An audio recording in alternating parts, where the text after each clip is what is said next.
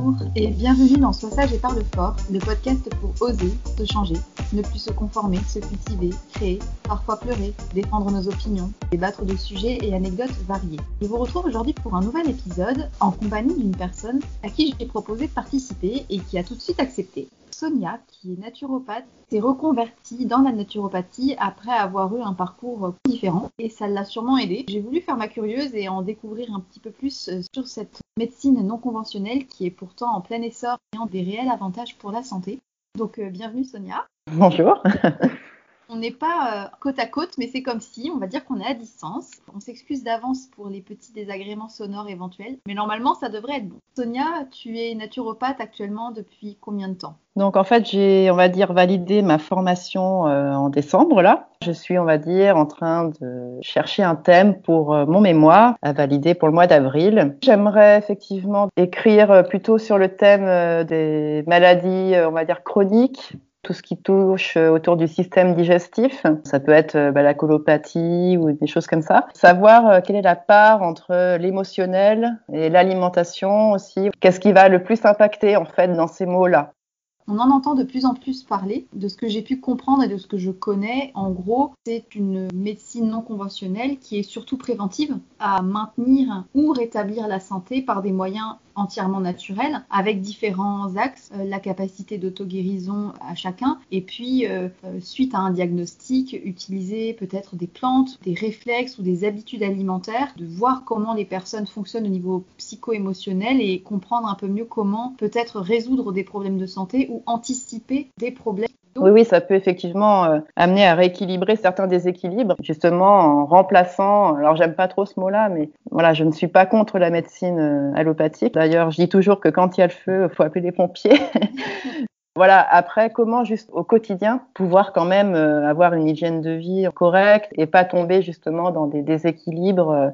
C'est vrai que la naturopathie, elle peut venir en prévention ou en renfort après quand il y a des mots qui sont bien installés. Et est-ce que par exemple quelqu'un qui entend des conseils d'une naturopathe sur internet doit bien comprendre que c'est pas forcément vrai pour lui? Tu as sûrement des conseils à adapter en fonction de la personne et des pathologies ah oui, oui, moi je suis d'accord. Moi, la première, euh, depuis 2014, on va dire, j'ai fait la rencontre avec un naturopathe. Avant, j'avais fait moi-même des recherches sur Internet éventuellement ce que je pourrais faire euh, moi-même. Puis en fait, c'est quand même toujours mieux d'être accompagné. Et puis en plus, ça permet d'exposer ce qu'on vit. Lui, en face de nous, il va réagir. Il va y avoir une interaction. On va plus être seul avec ce qu'on vit, quoi. C'est quand même un accompagnement qui est, qui est important aussi. Hein. Il y a beaucoup, je pense, de désinformation en matière d'alimentation aujourd'hui. On est face, on va dire, une désinformation euh, massive sur les réseaux sociaux, sur l'actualité, sur les médias. Et parfois, on se dit, tiens, je vais enlever ci, je vais enlever ça. Or, euh, c'est souvent pas du tout la bonne solution euh, de traiter le problème. Mais en tout cas, toi, qu'est-ce qui a fait que tu es devenue naturopathe? Comment tu t'es formée à la naturopathie? Pourquoi maintenant et pas avant? Ben, En fait, j'ai eu des soucis de santé qui m'ont quand même euh, mené à, la naturopathie, on va dire à, consulter un naturopathe. Petit à petit, j'ai quand même eu envie aussi, moi, de me plonger réellement, on va dire, d'en savoir encore plus. En 2016, euh, j'ai accouché de mon, premier enfant. Suite à ça, euh, j'ai eu une grosse remise en question, grosse fatigue physique. voilà, j'étais à l'époque professeur de piano. Donc je suis toujours d'ailleurs professeur de piano. C'est vrai que la musique a quand même des effets euh, thérapeutiques. J'ai quand même dû euh, mettre de côté euh, la musique parce que voilà, c'était relié à plein de choses. Il a fallu que je fasse aussi une coupure nette. J'avais vraiment besoin de faire autre chose. Tu as fait une sorte de burn-out, c'est ça? Ouais, vraiment, le corps a lâché complet, le corps, la tête, tout. J'ai laissé poser les choses et quand je me suis sentie un peu plus remise sur pied, on va dire, euh, je me suis dit, je vais me former aussi à la naturopathie pour aussi, euh, ben voilà, je trouve que c'est un moyen de transmettre son vécu en tant que thérapeute. Je trouve que c'est important aussi euh, de transmettre ses valeurs. Ensuite, sûrement aider d'autres personnes à travers les aides, toi aussi, que tu as pu recevoir. La naturopathie est venue quand même bien aider après ton burn-out. Est-ce que c'est la seule chose que tu as entrepris? J'ai aussi entrepris euh, une psychanalyse. Le burn-out, ça a quand même une part euh, psychosomatique. Et psychosomatique, ça ne veut pas dire que le mal est imaginaire. Attention, hein, il part d'un problème euh, psychique, mais l'organe est vraiment touché. Hein. J'ai toujours été intéressée par la naturopathie. J'ai jamais rencontré de naturopathe pour moi, mais je m'étais intéressée pas mal quand même aux habitudes qui sont conseillées. C'est vrai que ça m'apparaissait un petit peu comme euh, pas rigide, mais avec des règles. Toi, de ce que tu m'as dit, tu as une façon différente d'aborder les choses et tu ne suis peut-être pas les cours, euh, on va dire, stricto sensus comme on t'a appris. Et après, je pense que c'est comme n'importe quel métier on a sa propre adaptation et sa façon de venir aider les gens. Comment tu t'y prends? En fait, bon, moi j'ai deux axes hein, qui, pour moi, me semblent importants. Hein. L'alimentation, même si effectivement je suis pas dans les dictates, je vais pas être dans le sans gluten, dans le sans lactose. Voilà, je vais quand même plutôt être dans l'équilibre et pas dans la restriction. Tu n'imposes aucune restriction alimentaire? Non, non, non. Déjà, j'aurais pas aimé qu'on me le fasse. Quand, je vois des personnes, enfin, je me voyais mal, euh, tout leur supprimer. Enfin, je trouve que quand même la restriction, ça marche pas faut trouver ou des alternatives ou des fois il n'y a pas de raison valable de supprimer euh, tel ou tel aliment. Hein. C'est vraiment du cas par cas après. Hein. Il y a des gens aussi qui sont très ouverts et qui, vont être curieux et qui vont vouloir tester des choses. Je suis très attachée à l'histoire de la personne aussi. Pour moi, on est tous porteurs d'une histoire, on a tous nos blessures, voilà, on a tous nos bagages. Deux personnes qui vont avoir des soucis digestifs, peut-être qu'à l'un, il suffira juste de déjà parler décharger certaines choses et reprendre quelques habitudes. Pour l'autre, peut-être vraiment purement sur des plantes ou autres. C'est vrai que parfois, on est tenté de se dire ah bah j'ai mal au ventre, on m'a dit que j'ai entendu que le gluten favorisait l'inflammation, donc je le supprime. Sauf que supprimer des choses, c'est risquer après de ne plus pouvoir bien les digérer. Oui, alors effectivement, on dit que le gluten est inflammatoire et c'est vrai, hein, ceci dit. Hein. Pour moi, c'est la dose on dit souvent c'est la dose qui fait le poison, mais c'est vrai. Et puis c'est la qualité aussi, c'est-à-dire que une baguette blanche ne sera pas de la même qualité qu'un pain bio au levain, par exemple. Il y a quand même aussi des nuances à faire quand tu reçois quelqu'un, tu vas effectivement lui poser un peu des questions sur ses habitudes. Quels sont les outils en général que tu utilises pour aider des gens? Par exemple, je sais pas, les plantes, est-ce que tu quels sont les types de questions que tu poses? Bah déjà oui, effectivement, je leur demande pourquoi vraiment ils sont venus et des fois, il y a des choses qui se disent qui sont complètement inattendues. J'ai eu le cas de personnes qui sont venues à la base pour un problème, on va dire, euh, physique, et puis qui en fait euh, ont été amenées à me parler de leur vie passée, et on sent qu'il y a eu un poids énorme. Donc en fait, j'aime bien laisser venir la conversation, de laisser venir les choses, quoi, de pas forcer. Inconsciemment, les gens, ils, vont parler de choses. Pour eux, c'est peut-être un détail, mais finalement, ça, ça a son importance. Ça a son importance pour leur venue. Je posais après effectivement des questions quand même sur leur manière de bah, de s'alimenter, dans quelle situation ils se trouvent actuellement, leur environnement euh, familial, professionnel, euh, quelqu'un qui est très médecine tradie, il va peut-être pas avoir le réflexe de venir et tu vas peut-être retrouver finalement toujours des personnes un peu, euh, entre guillemets, perchées, branchées naturaux. Est-ce que t'as pas ce risque-là aussi finalement de tomber sur des gens qui se sentent concernés par les médecines naturelles? C'est marrant parce que les premières personnes que j'ai pu suivre, ce sont des personnes qui ont entendu, entre guillemets, euh, parler de la naturopathie, mais qui n'ont jamais su ce que c'était. c'était vraiment des purs euh, naïfs de la naturopathie. oui, oui, oui. Ils m'ont tout de suite dit qu'ils voulaient pas faire un régime, tout ça, mais je dis voilà, moi je suis pas du tout là-dedans, quoi. Qui se sont dit, bon, alors, je vais baliser, je vais pas aller voir une nutritionniste ou une diète, sinon elle va m'enlever des trucs. je vais aller voir la naturopathie du quartier, là, apparemment. À un moment donné, ils n'arrivaient plus à s'en défaire de symptômes chroniques. On voit bien après que dans l'alimentation, il y avait quand même des choses récurrentes. Euh, je suis pas euh, dans le anti-malbouffe, quoi, mais bon, il y a quand même un équilibre à trouver hein, pour euh, être bien. Il y a des justes milieux à trouver, et c'est vrai que sûrement il y a des fois des petites choses simples qu'on peut améliorer au quotidien et qui peuvent déjà améliorer certains symptômes. D'ailleurs, les personnes été très étonnées, même déjà, le simple fait de changer un peu l'alimentation. C'était pas une révolution hein, que je faisais, hein, c'était des détails, quoi. Et c'est vrai que ça joue vachement sur la force. Un qui m'a vraiment euh, marqué, c'était euh, une femme qui avait des cystites à répétition, euh, alors tous les mois juste avant ses règles. Et je me dis, mais comment elle a vécu ça, quoi?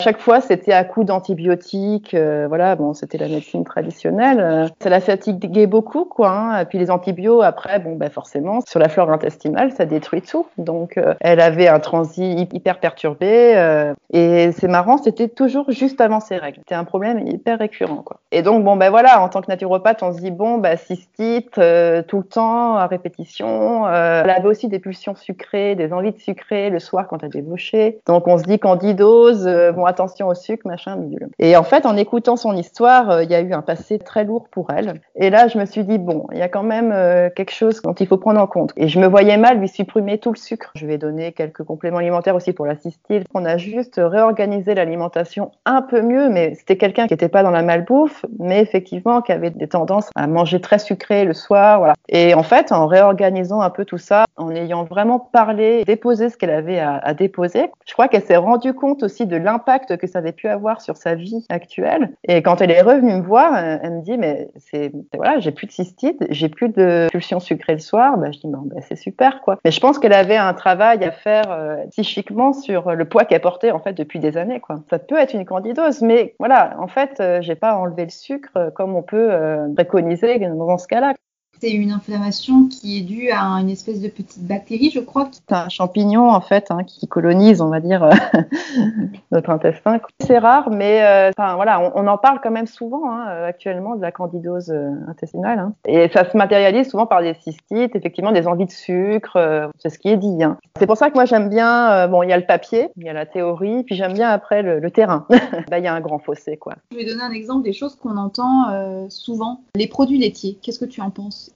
est-ce que tu as une vision très dichotomique de la question ou est-ce que tu les acceptes pour certains, penses que c'est peut-être pas bon pour d'autres? Qu'est-ce que tu dirais? On va dire partagé, c'est-à-dire que déjà je vais privilégier la qualité, donc fromage au lait cru du petit producteur, euh, voilà les yaourts aussi, on va dire peut-être plus de lait de brebis ou de lait de chèvre. Effectivement, les produits laitiers de vache surtout sont très inflammatoires, mais après il y a aussi la quantité. Il y a des gens qui mangent quand même euh, beaucoup de produits laitiers dans la journée dont on n'a pas forcément besoin. On peut se faire plaisir avec, euh, je sais pas, du fromage, ou un yaourt ou, un peu de beurre au lait cru, voilà, mais sans forcément en amener à chaque repas. Après, je pense qu'aussi c'est l'accumulation qui fait qu'on a une réponse inflammatoire. Hein.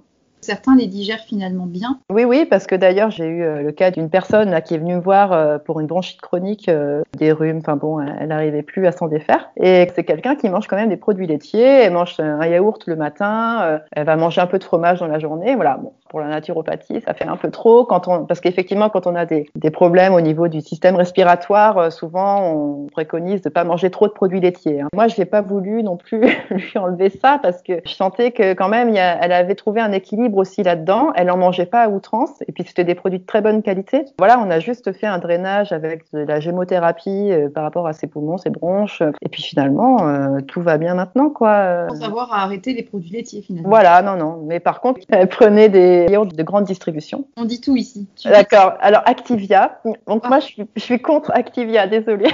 bah, parce qu'à mon avis, c'est beaucoup de marketing puisqu'ils ont eh bah des yaourts nature. C'est ça. Mais ça se voit à l'extérieur. C'est ça.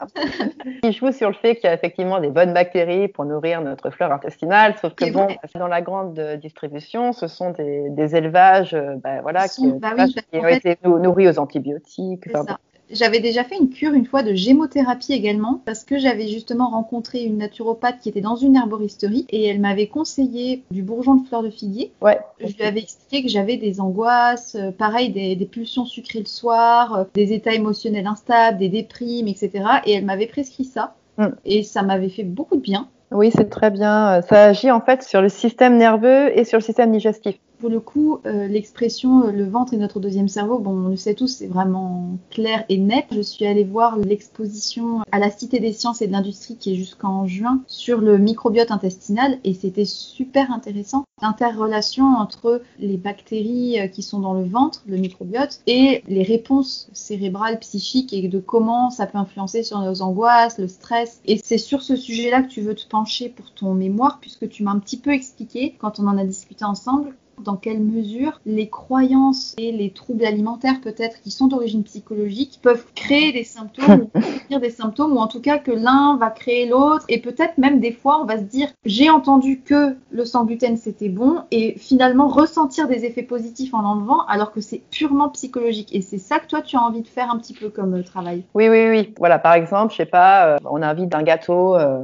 et on se dit on sait que c'est pas bien de le manger mais on le mange quand même donc on envoie une mauvaise information. Enfin, ça dépend. Il y a la personne lambda qui va avoir envie et qui va pas culpabiliser. Ah ben voilà, tout à fait. Et t'as la personne qui va culpabiliser de la prendre ou ne pas la prendre, en tout cas qui va finalement avoir mal, alors qu'en fait c'est juste, on va dire, la, pensée automatique liée à la consommation de cet aliment qui a peut-être entraîné le mal-être, c'est ça? Voilà, c'est ça, ouais. Est-ce que tu l'as observé déjà chez des patients? Plus ou moins, en fait. J'avais vu une jeune femme, beaucoup dans les régimes et qui n'arrivait pas à s'en sortir. Et ne serait-ce que lui dire simplement, mais si, tu as le droit de manger des féculents, enfin voilà, c'est parce que pour elle, c'était féculents, ça rimait avec grossir. Elle assimilait en tout cas des émotions négatives ou des voilà, négatives à des aliments, alors que les féculents à chaque repas, c'est carrément la base, quoi. C'est ça. Et rien que de lui dire ça, déjà, ça l'a, en fait, ça l'a rassurée et elle a pu en réintroduire dans son alimentation sans justement culpabiliser. Après, effectivement, moi, je suis à la recherche de personnes qui ont eu aussi des troubles du comportement alimentaire et comment elles se sentent aussi euh, en ingérant euh, certaines quantités d'aliments, qu'est-ce qu'elles ressentent dans leur digestion. Est-ce que tu penses que avoir un trouble alimentaire dans sa vie, qui est une maladie psychologique, est-ce que tu penses que ça peut avoir une influence sur les symptômes d'ordre digestif ou est-ce qu'il y a vraiment peut-être une conséquence euh, métabolique qui peut s'expliquer par les changements alimentaires sur des années un trouble alimentaire peut changer le corps? Est-ce que euh, notre vécu peut changer notre manière de digérer les choses? Oui, oui, complètement.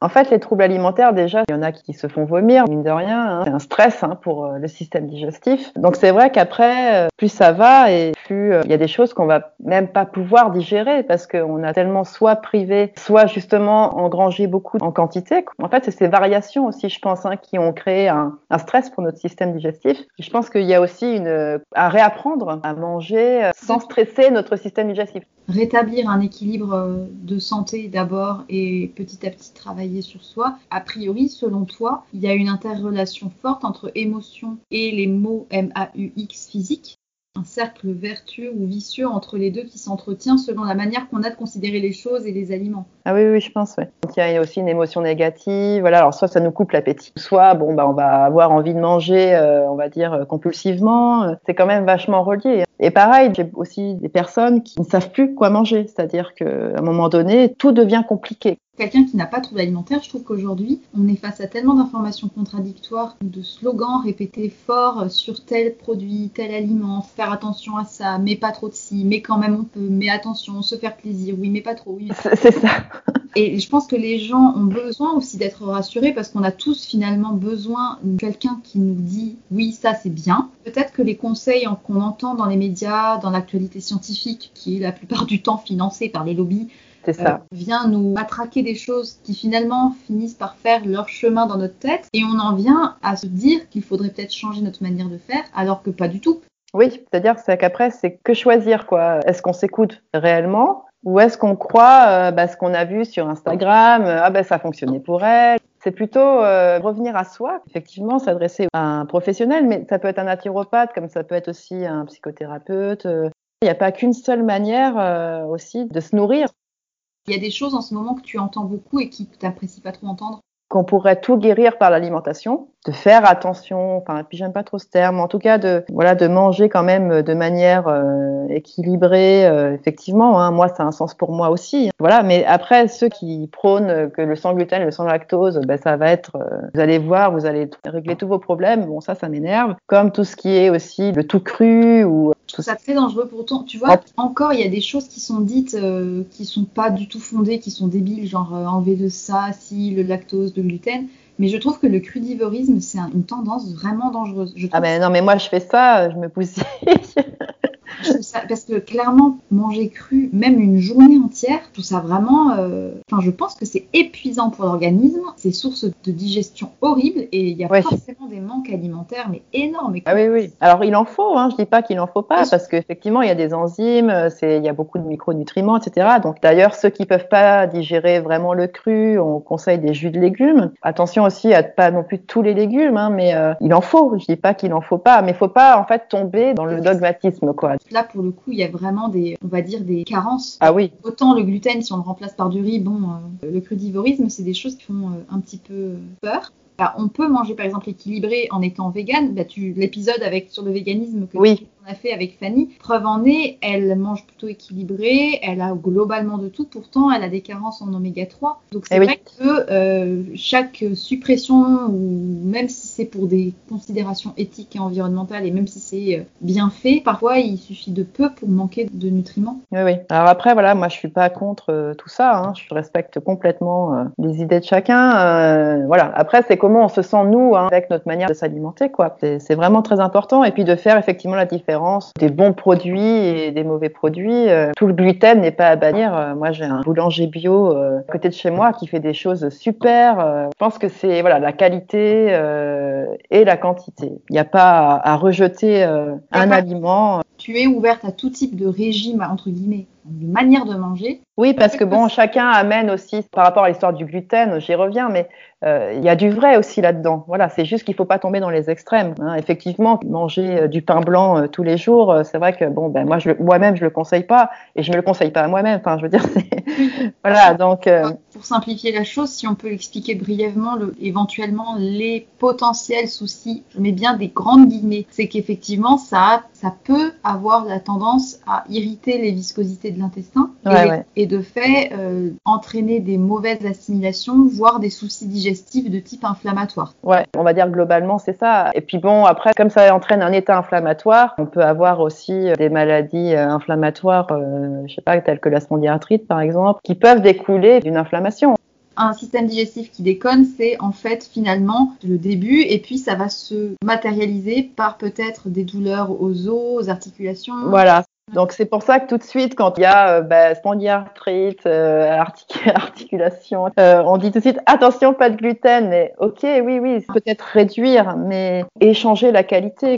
J'avais lu un article qui expliquait que les gens qui étaient, enfin le pourcentage de gens intolérants au gluten avait explosé en temps d'années. Et en fait, scientifiques disaient à très juste titre ça ne voulait absolument pas dire qu'on était plus concerné par des intolérances ou des allergies, simplement que les gens finissent par croire qu'ils sont intolérants et se manifestent ou s'auto-déclarent eux-mêmes Ah ouais. hmm. intolérants. Ça fausse aussi les chiffres et je pense que c'est clairement euh, pas bête du tout comme euh, vision euh, des choses. Oui, c'est vrai. ouais. On peut être capable de s'auto-persuader d'une maladie et avoir à mal au alors qu'en fait c'est pas le souci du tout, mais euh, c'est là qu'on se dit l'effet placebo dans les deux sens, il est Et réel. oui, c'est pour ça qu'il faut travailler voilà sur les deux axes. Et moi, j'aime bien travailler sur ces deux axes-là, quoi, alimentaire et psycho-émotionnel, quoi. En naturopathie, je pense qu'on utilise pas mal les questions d'émotion. Ah oui, oui, oui, oui. D'ailleurs, même un des piliers. Hein. Voilà, moi, j'encourage toujours aussi à engager un travail sur soi par un psychologue. C'est vrai que c'est quand même toujours intéressant. On n'en arrive pas là où on en est. Sans cause. Oui, voilà. C'est toujours bien de rechercher la cause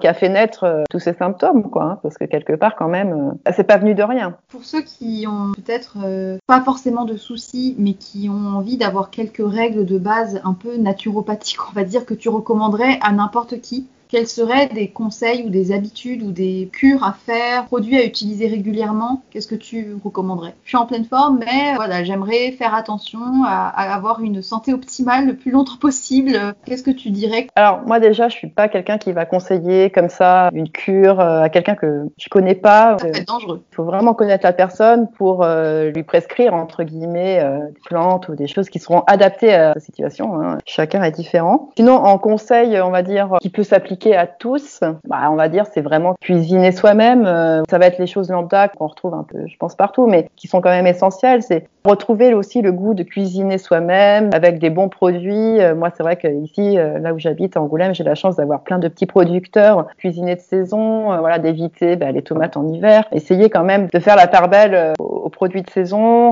de cuisiner soi-même, même au niveau des gâteaux. euh, voilà, moi je sais qu'il y a sucre et sucre, hein, c'est comme gluten et gluten. hein, Il y a des sucres qui sont quand même plus sympas, on va dire, à utiliser que d'autres. C'est vraiment remettre, se remettre à la cuisine, en fait, si on a le temps. Je trouve que c'est chouette. euh, C'est déjà une manière de prendre soin de soi, de cuisiner. Et après, au niveau des euh, plantes ou des tisanes ou des choses que tu trouves plutôt bien à intégrer régulièrement dans son alimentation, euh, J'aime bien tout ce qui est plantes digestives euh, ou calmantes. C'est vrai qu'en après-midi, j'aime me faire euh, des, des tisanes avec de la verveine, de la sauge, même de la camomille, voilà, pour son côté apaisant. tes habitudes de naturopathe type pour toi?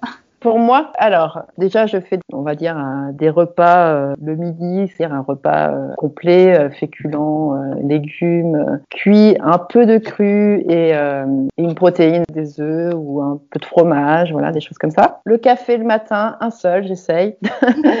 ça c'est mon problème, on va dire. voilà, j'étais il y a quelques années, je buvais énormément de café. J'ai réduit fortement quand même depuis quelques temps, mais là j'aimerais me limiter à un café parce que quand même, j'aime beaucoup le goût, mais je sais que très acidifiant en fait et ça, et ça déshydrate. Quelqu'un qui mange déjà très acide avec notamment peut-être beaucoup de viande, etc., ça va être aggravant. Tu manges des choses. Bah, des choses, euh, oui, qui vont être acidifiantes, ouais on peut tolérer, on va dire, un café, effectivement. Ça va justifier le fait que je suis en train d'en boire un, là. c'est ça. Mais pareil, je me limite à un ou deux par jour. Et euh, la sauge pour la digestion, c'est vrai, j'avais lu qu'effectivement, c'était très bon pour euh, digérer. Si on fait cuire des topinambours, pour mieux les digérer, de mettre de la, des feuilles de sauge dedans. L'idée était bonne, mais moi, les topinambours, euh, avec ou sans sauge, ça n'a jamais été une grande histoire d'amour. Oui, non, moi non plus, ouais. Tout ce qui est crucifère, en tout cas ceux qui sont fragiles du système digestif, tout ce qui est crucifère, c'est les choux, les brocolis, il faut quand même euh, complètement, hein, parce qu'il y en a qui arriveront. Manger une petite gousse d'ail euh, émincée, c'est pas manger euh, une assiette de topinambour. C'est pas possible. C'est dommage parce que ça pousse très bien en plus. Au niveau des huiles essentielles aussi, il y a pas mal de petites choses à intégrer, notamment. Alors oui, alors c'est pareil, les huiles essentielles, faut faire attention à hein, qui utilise aussi. Hein. C'est pour ça que je fais jamais de prescription pour tout le monde. Finalement, il y a quand même pas mal de contre-indications hein, pour euh, les huiles essentielles, donc faut toujours faire attention, notamment même pour les femmes enceintes, pour les enfants. On peut pas tout utiliser. Après, celles qui sont, on va dire, pour l'hiver, qui peuvent être utilisées plutôt pour la famille, il avoir l'huile essentielle de Ramistara, qui est un très bon antiviral, qui est très bien aussi pour les coups de déprime, les coups de fatigue. Ça peut être en diffusion ou en... Et puis l'eucalyptus euh, radié qu'on peut utiliser aussi pour les petits. Moi, je l'utilise pour mon petit qui a deux ans et demi. Hein pour les rhumes, euh, voilà, tout ce qui est respiratoire, euh, parce que forcément, comme il est à la crèche tous les jours. Je pense que la naturopathie, ce qui est bien, c'est qu'elle n'a pas euh, une manière de voir les choses, mais une multitude de conseils qui vont venir s'adapter finalement à chaque personne. Ouais. Voilà, c'est ça. C'est vrai que souvent, bah voilà, j'ai des amis qui me disaient, tu me conseillerais quoi pour ça? Bah, Je dis, bah, viens me voir plutôt. On en parle vraiment. En fait, ça peut être vraiment des fois contre-indiqué hein, de conseiller quelque chose alors qu'on connaît pas du tout la personne devant nous. On sait pas comment elle mange. Ça se trouve, on va lui dire euh, de bah, prendre ça, mais si elle mange à côté des choses qui vont empirer, ça, enfin, il y a vraiment quand même toute une hygiène de vie. Euh. Des mélanges à ne pas faire, et si on connaît pas bien la personne et comment elle fonctionne et quel est son passé alimentaire aussi, je pense que c'est ça. Toi, aujourd'hui, tu es en train déjà de recevoir des personnes. Ouais, ouais, ouais. Et ça se passe bien, ça te plaît? Oui, très bien. J'étais même pressée de recevoir des, des personnes. C'est pas que j'en avais marre d'être dans les cahiers, mais je me disais, bon, ok, il y a plein de théories et tout ça, mais j'aimerais bien voir ce qui se passe réellement. C'est grâce, on va dire, aux, premières personnes que j'ai pu avoir que je me suis rendu compte que entre la théorie et la pratique, ben voilà, ce que je disais tout à l'heure, il y a vraiment un grand fossé. Ben, il faut pas oublier qu'en face de nous, on a un être humain avec ses émotions, son parcours de vie et que on peut absolument pas appliquer euh, ce qui est dit, on va dire, euh, dans des cours. C'est vraiment une adaptation et moi, ça me fait évoluer aussi dans mes manières de, de penser, voilà. Ça me conforte aussi dans mon idée d'être dans le, dans l'équilibre. Ça t'aide peut-être à retrouver ton équilibre que tu es encore en train de peaufiner. Voilà, c'est ça aussi. Ouais, c'est vrai que c'est marrant parce que ça m'apprend aussi à, à être plus bienveillante aussi envers moi-même. Euh, bah, je te remercie beaucoup pour euh, ce partage. Bah, merci à toi. Ça m'a fait très plaisir de t'écouter parler de ta passion, de ta vocation manière tu avais d'aborder euh, la chose. Pour ceux qui sont intéressés de te contacter pour être peut-être suivi par toi, euh, je mettrai ton adresse mail en description du podcast. Donc tu t'appelles Sonia Fortier et tu es à Angoulême. Tu as aussi des consultations euh, à distance. Et si quelqu'un a des témoignages à t'apporter par rapport aux troubles alimentaires et à des soucis digestifs, oui, je suis preneuse, ouais. Je te remercie énormément. Je te souhaite une très belle journée. Je souhaite une très belle journée à ceux qui nous ont écoutés. J'espère que ça vous aura intéressé. Si vous avez des questions, bah, vous savez qui contacter. et, euh, et surtout, n'oubliez pas, soyez sages un peu et parlez fort beaucoup.